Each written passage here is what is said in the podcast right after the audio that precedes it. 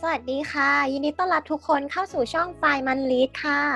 ค่ะ เป็นช่องที่จะมาแนะนำหนังสือที่น่าสนใจทุกวันจันทร์และวันศุกร์นะคะ โดยวันจันทร์ของเรานะคะ จะเป็นธีมหนังสือเกี่ยวกับธุรกิจ การลงทุนการเงิน เพิ่มเติมไฟในการทำงานต้นสัปดาห์ค่ะ ค่ะ แล้วก็จะปิดท้ายด้วยหนังสือที่ช่วยผ่อนคลายจิตใจในช่วงวันศุกร์ก่อนหยุดสุดสัปดาห์นะคะ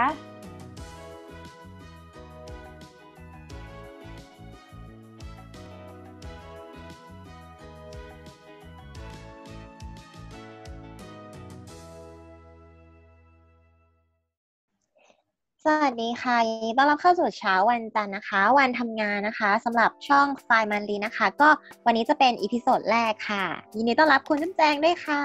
เย้ สวัสดีค่ะทุกคน เช้าวันจันทร์ที่แสนสดใสนะคะก็เป็นวันไงคะเช้าวันจันทร์ วันนี้ก็แบบมีหนังสือดีๆ จะมาแนะนำให้เพื่อนๆได้ฟังกันนะคะ ก็คือสำหรับเดือนนี้เนี่ยเรามีหนังสือธีมไหนนะคะ พิงค์ วันนี้เอ่อธีมเดือนนี้นะคะ ก็จะเป็นธีมของผู้ว่ากรุงเทพมหานครค่ะกำลังเป็นที่จดจันเอ้ยไม่ใช่กำลังเป็นที่พูดคุยทูดถึงนะคะ ในช่วงของเดือนที่เรากำลังอัดกันแต่ว่าอาจจะออนแอร์ช้าไปนิดนึงใช่เลยก็จะเป็นอ่าตามรอยหนังสือที่ท่านผู้ว่ากทมที่แข็งแกร่งที่สุดในโลกของเราอ่านนะคะใช่เล่มเล่มที่เราเลือกมาเนาะชื่อหนังสือว่า Zero to One ค่ะ ไม่รู้ว่าพิงเคยได้ยินไหม ไม่เคยแต่เคยเห็นภาษาอังกฤษที่มันเป็นเล่มภาษาอังกฤษนะอ่าใช่จริของงจูๆเป็นเวอร์ไหนอันนี้ก็คือเป็นเล่มแปลมานั่นเองเราอ่านตัวภาษาไทย เพื่อที่รู้สึกว่าจะได้เข้าใจมากกว่าภาษาอังกฤษสักหน่อย อืมเป็นไงบ้างได้อ่านแล้วก็ไม่เคยอ่านอะวิเล่มนี้รู้สึกอ่านแล้วประทับใจมากแบบอยากจะให้ทุกคนไปตามกันมานะคะ หลักๆ แล้วหนังสือเล่มนี้เนี่ย เขาจะพูดเกี่ยวกับหลักคิดสำหรับสตาร์ทอัพ อ่าพิงเคยได้ยินคำว่าสตาร์ทอัพไหมเคยแต่ไม่เคยทำเองเลยนะ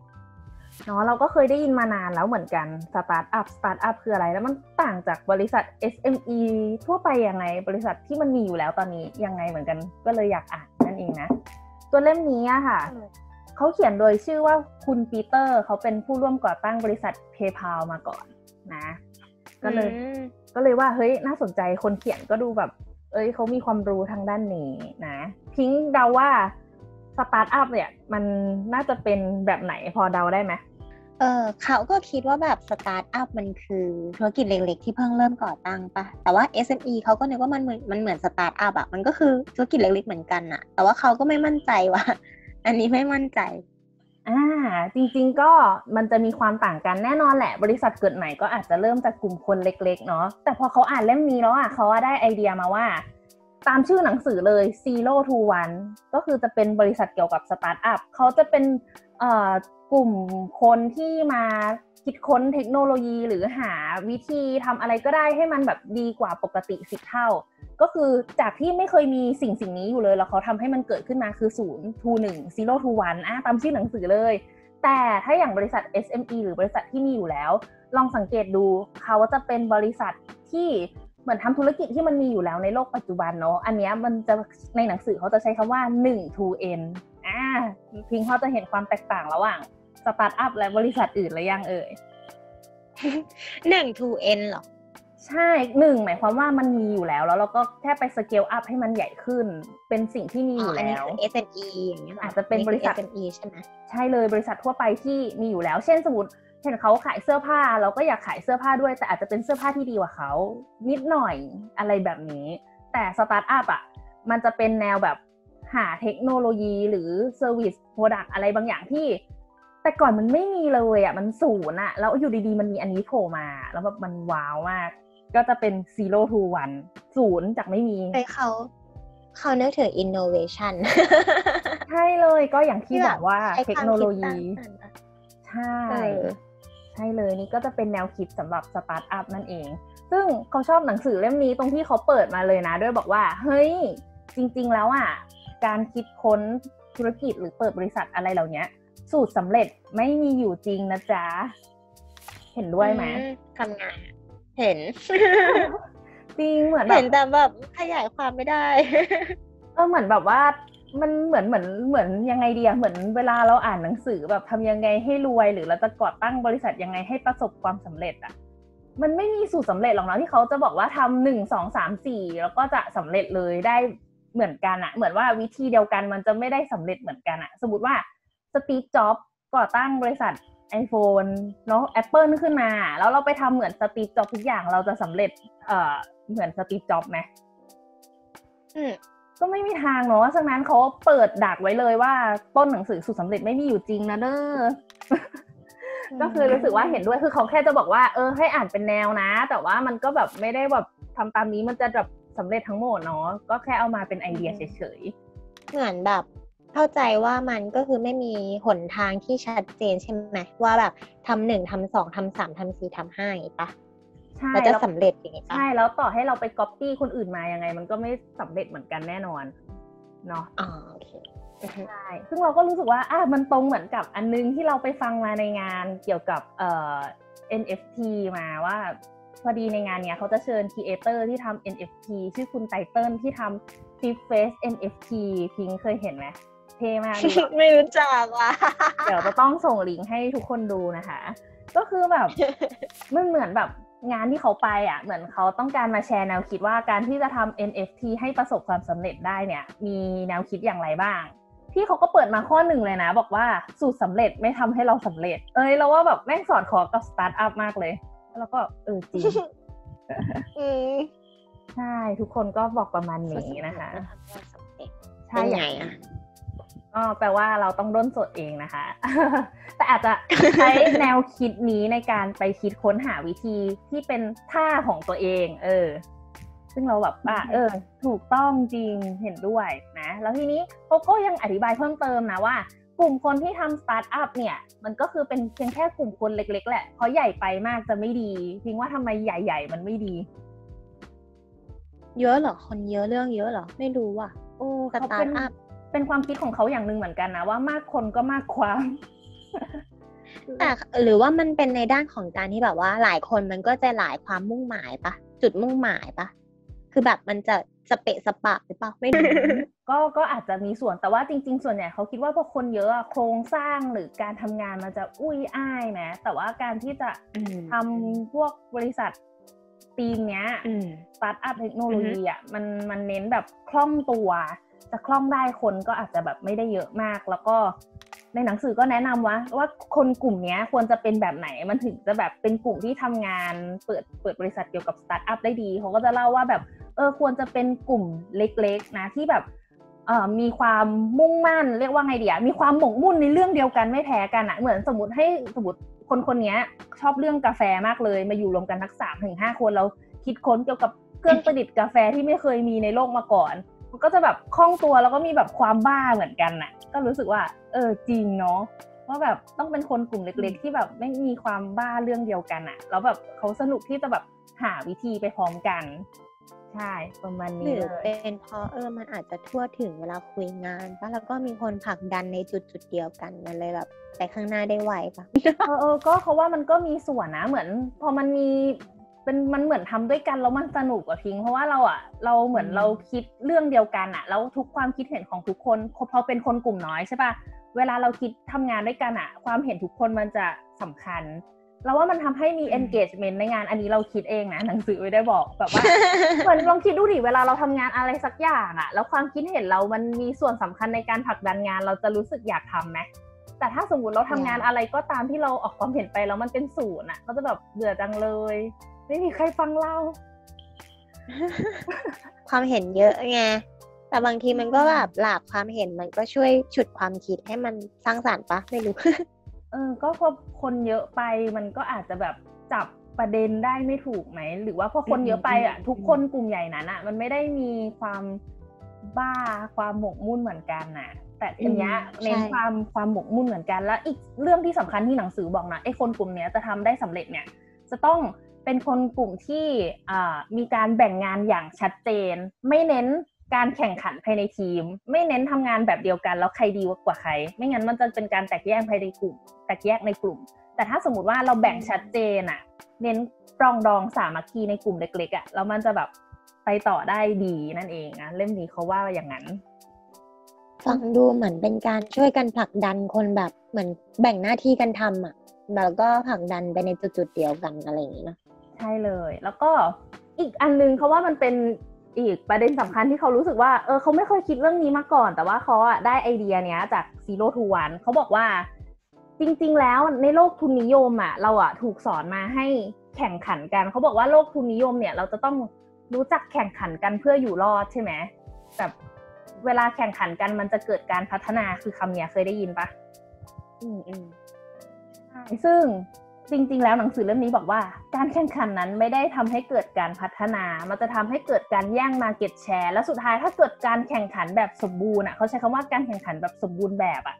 จะกลายเป็นว่ากำไรมันจะลดลงลดลงและลดลงไปเรื่อยๆ เขาบอกว่าถ้าเราอยากจะทำเกี่ยวกับบริษัทสตาร์ทอัพเราจะต้องผูกขาด นี่พิงค์มีความเห็นยังไงคำว่าผูกขาด ค่อนข้างใหม่นะ เพราะว่าเออปกติเราจะรู้สึกว่าแบบการแข่งขันในตลาดมันเรารู้สึกในด้านว่ามันให้ข้อมูล เอ้ยมันให้ความมันให้ประโยชน์กับผู้บริโภคอะไรอย่างนี้ใช่ปะในแนวแบบเศรษฐศาสตร์มากกว่า แต่พอแบบผูกขาดจำเป็นต้องเป็นบริษัทที่ผูกขาดนี่คือผูกขาดด้านไหนอ่าคือในความเห็นเราอะ นอกจากจะรู้สึกว่ามันเนกาทีฟแล้วใช่ไหมยังแบบพิงค์บอกเอ้ยมันด้านไหนอะไรอย่างนี้ด้วย แต่การผูกขาดเออของเล่มเนี้ยเขาอะหมายถึงว่าเป็นการผูกขาดที่สร้างสรรค์ หมายความว่าสมมติว่า ตลาดขายน้ำอันเนี้ยโอ้โหขายน้ำมาแบบเดียวกันเยอะแยะไปหมดแล้วก็แย่ง market share กันจนกำไรไม่เหลือแล้ว แต่เราไปออก product น้ำอะไรบางอย่างที่น้ำในตลาดไม่สามารถทำได้เลย ไม่มีปัญญาทำได้แล้วเราดีกว่าเขาได้สิบเท่าอะ เราจะสามารถผูกขาดตลาดนั้นได้เออเขาเรียกว่าการผูกขาดที่สร้างสรรค์ยกตัวอย่างในหนังสือเขาจะยกตัวอย่างเช่นแบบ อะแอปเปิลอีกแล้ว คิดอะไรไม่ออกเนาะสตาร์ทอัพเราจะนึกถึงแอปเปิลตัวอย่างเขาชัดเจนจริง ๆ เหมือนแต่ก่อนอะโทรศัพท์อ่าใช่ไหมโทรศัพท์แต่ก่อนมันยังอ่าไม่มีสมาร์ทโฟนสมัยเราเด็กๆอะแบบใช่ไหมเป็นเออปุ่มกดเนาะใช่ไหมเอเขาอใช้เคยโนใช้เคเกียยใช้แต่รุ่นไหนจำเอไม่อได้เขาก็ใช้แต่ก่อนอะ มันก็จะเป็นปุ่มกดทุกยี่ห้อต้องมีปุ่มอะจำได้ใช่ไหมต้องแบบมันต้องเป็นแบบนั้นแล้วทุกคนก็จะแข่งปุ่มโอ้โหเยอะแยะแปดล้านมาแข่งกัน แต่ว่าอย่าง Apple มาทีเดียว ตู้มเฮ้ยเขามีเทคโนโลยีเป็นของตัวเอง และณเวลาช่วงที่เขาเปิดตัวใหม่ ๆ ไม่ได้มีใครเลยอะแบบเหมือนเขาอะเขามีเทคโนโลยีและการออกแบบเป็นของตัวเอง โดยเฉพาะเลยไม่มีใครเหมือนเขาทำให้เขาอะสามารถผูกขาดตลาดเนี้ยมาได้ระยะเวลาหนึ่งเลยกว่า บริษัทอื่นเขาจะมีมามีสมาร์ทโฟนเหมือน Apple ในปัจจุบันเนาะฉะนั้นไอ้ช่วงเวลาที่คนอื่นยังไม่มี Apple นี่ผูกขาดมาแบบ ระยะเวลาหนึ่งเลยอะเนาะอย่างเงี้ยเขาเรียกว่าการผูกขาดที่สร้างสรรค์ เป็นไงการผูกขาดเหมือนเป็นความลับของโลกที่เราค้นเจอ หรือว่าแบบเป็นสิ่งที่คนอื่นเขาไม่ทำมาก่อน ไม่เคยทำแล้วแบบเราก็แบบมาแบบให้คนอื่นเขาว้าว แล้วมันก็ตอบโจทย์ความสะดวกสบายอะไรอย่างนี้ปะแบบเป็นของแปลกใหม่อะในเป็นความของคิดใหม่นะใช่เหมือนเอแบบอแล้วก็ทำให้เขากินกำไรมาระยะเวลาหนึ่งช่วงเวลาหนึ่งเลย แล้วก็มันเป็นช่วงเวลาที่ดีด้วยนะที่แบบพอ บริษัทนั้นน่ะสามารถกินระยะเวลากินกำไรได้ระยะหนึ่ง มันทำให้เขาไม่ต้องไปคิดเรื่องแข่งขันเยอะ แล้วมันมีเวลาให้เขาอะไปทำวิจัยพัฒนาโปรดักอะไรก็ได้ให้มันแบบอาจจะแบบมีว้าวอันใหม่อีกทีนึงอะเหมือนไม่ต้องมาคิดเรื่องแข่งขันอะแต่มีเวลาในการไปคิดค้นอะไรใหม่ ๆ ก็แบบอืมกลายเป็นเรื่องที่ดีเหมือนไม่ต้อง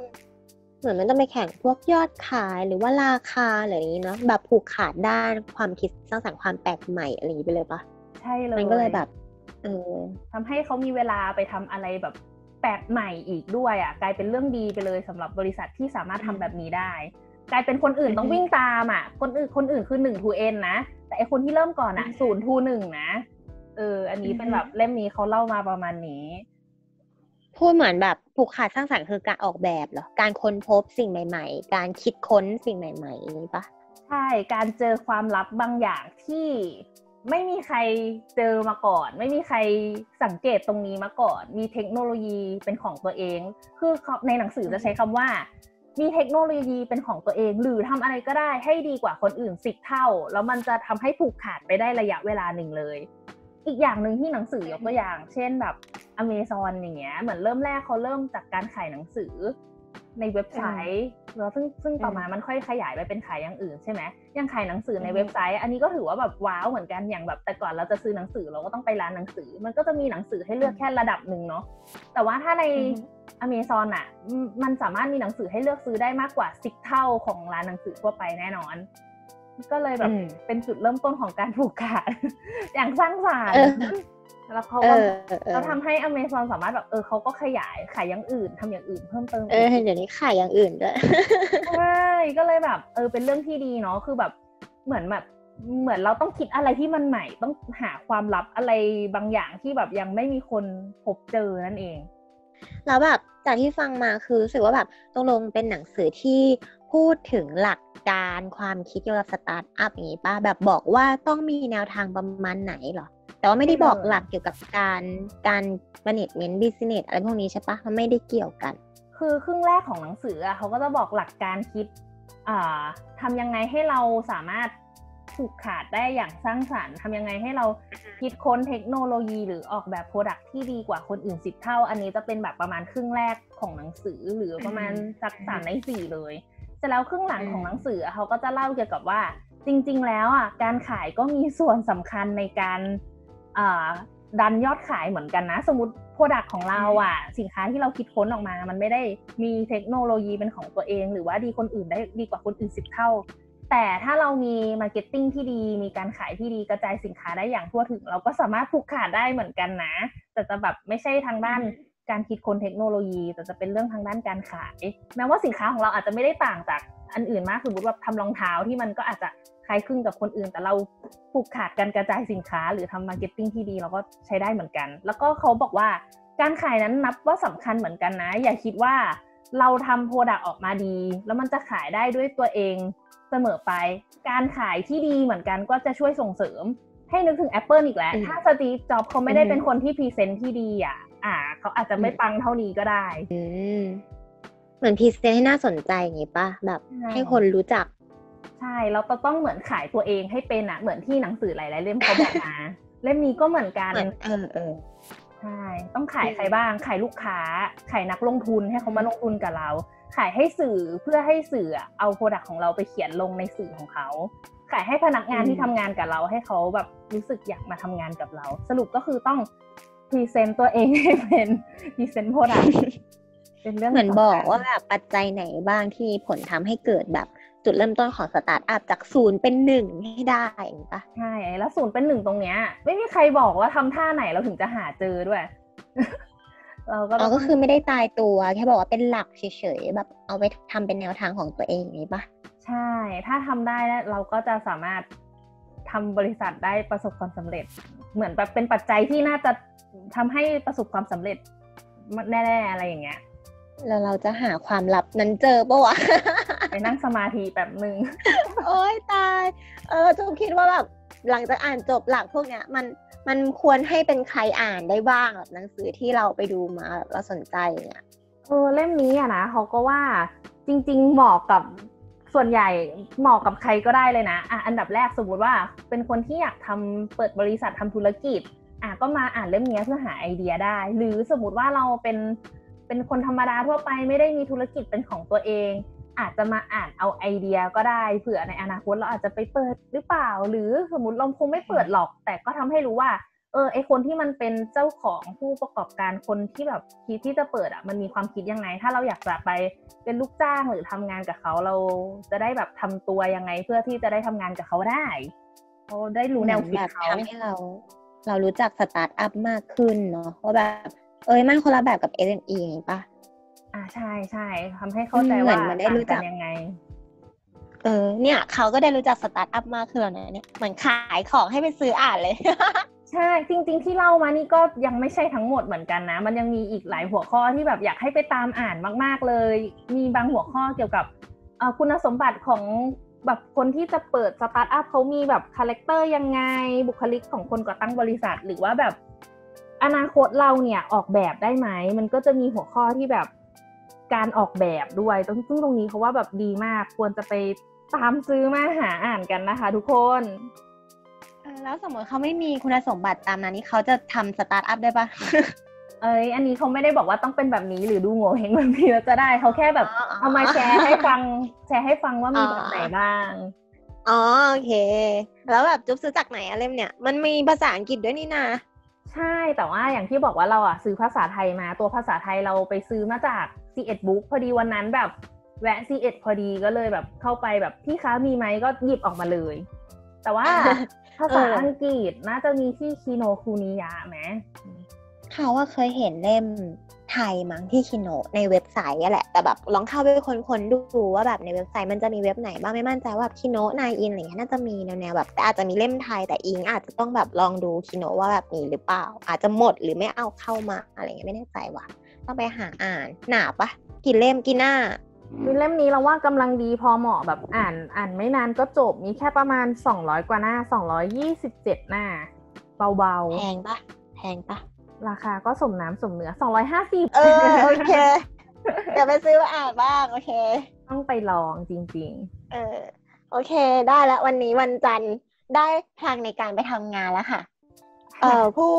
ผู้ผู้ฟังคนไหนก็คือฟังซิโร่ทูวันนะคะ แล้วก็อยากจะไปหามาอ่านต่อนะคะ ก็ไปหาซื้อตามที่จุ๊บแจงได้บอกเอาไว้ว่าหาซื้อจากไหนนะคะ แล้วก็วันนี้ก็จะเริ่มอาทิตย์ของการทำงานเป็นวันจันทร์วันแรกนะคะ ก็ขอให้ทุกคนมีไฟในการทำงานกันทุกคนค่ะตอนนี้พวกเราสองคนพิงค์แล้วก็จุ๊บแจงนะคะ ไปแล้วค่ะ เดี๋ยวมาใหม่วันศุกร์ตอนเย็นหรือตอนเช้านะคะ เดี๋ยวจะบอกอีกทีหนึ่งนะคะๆได้เลยบ๊ายบายค่ะทุกคน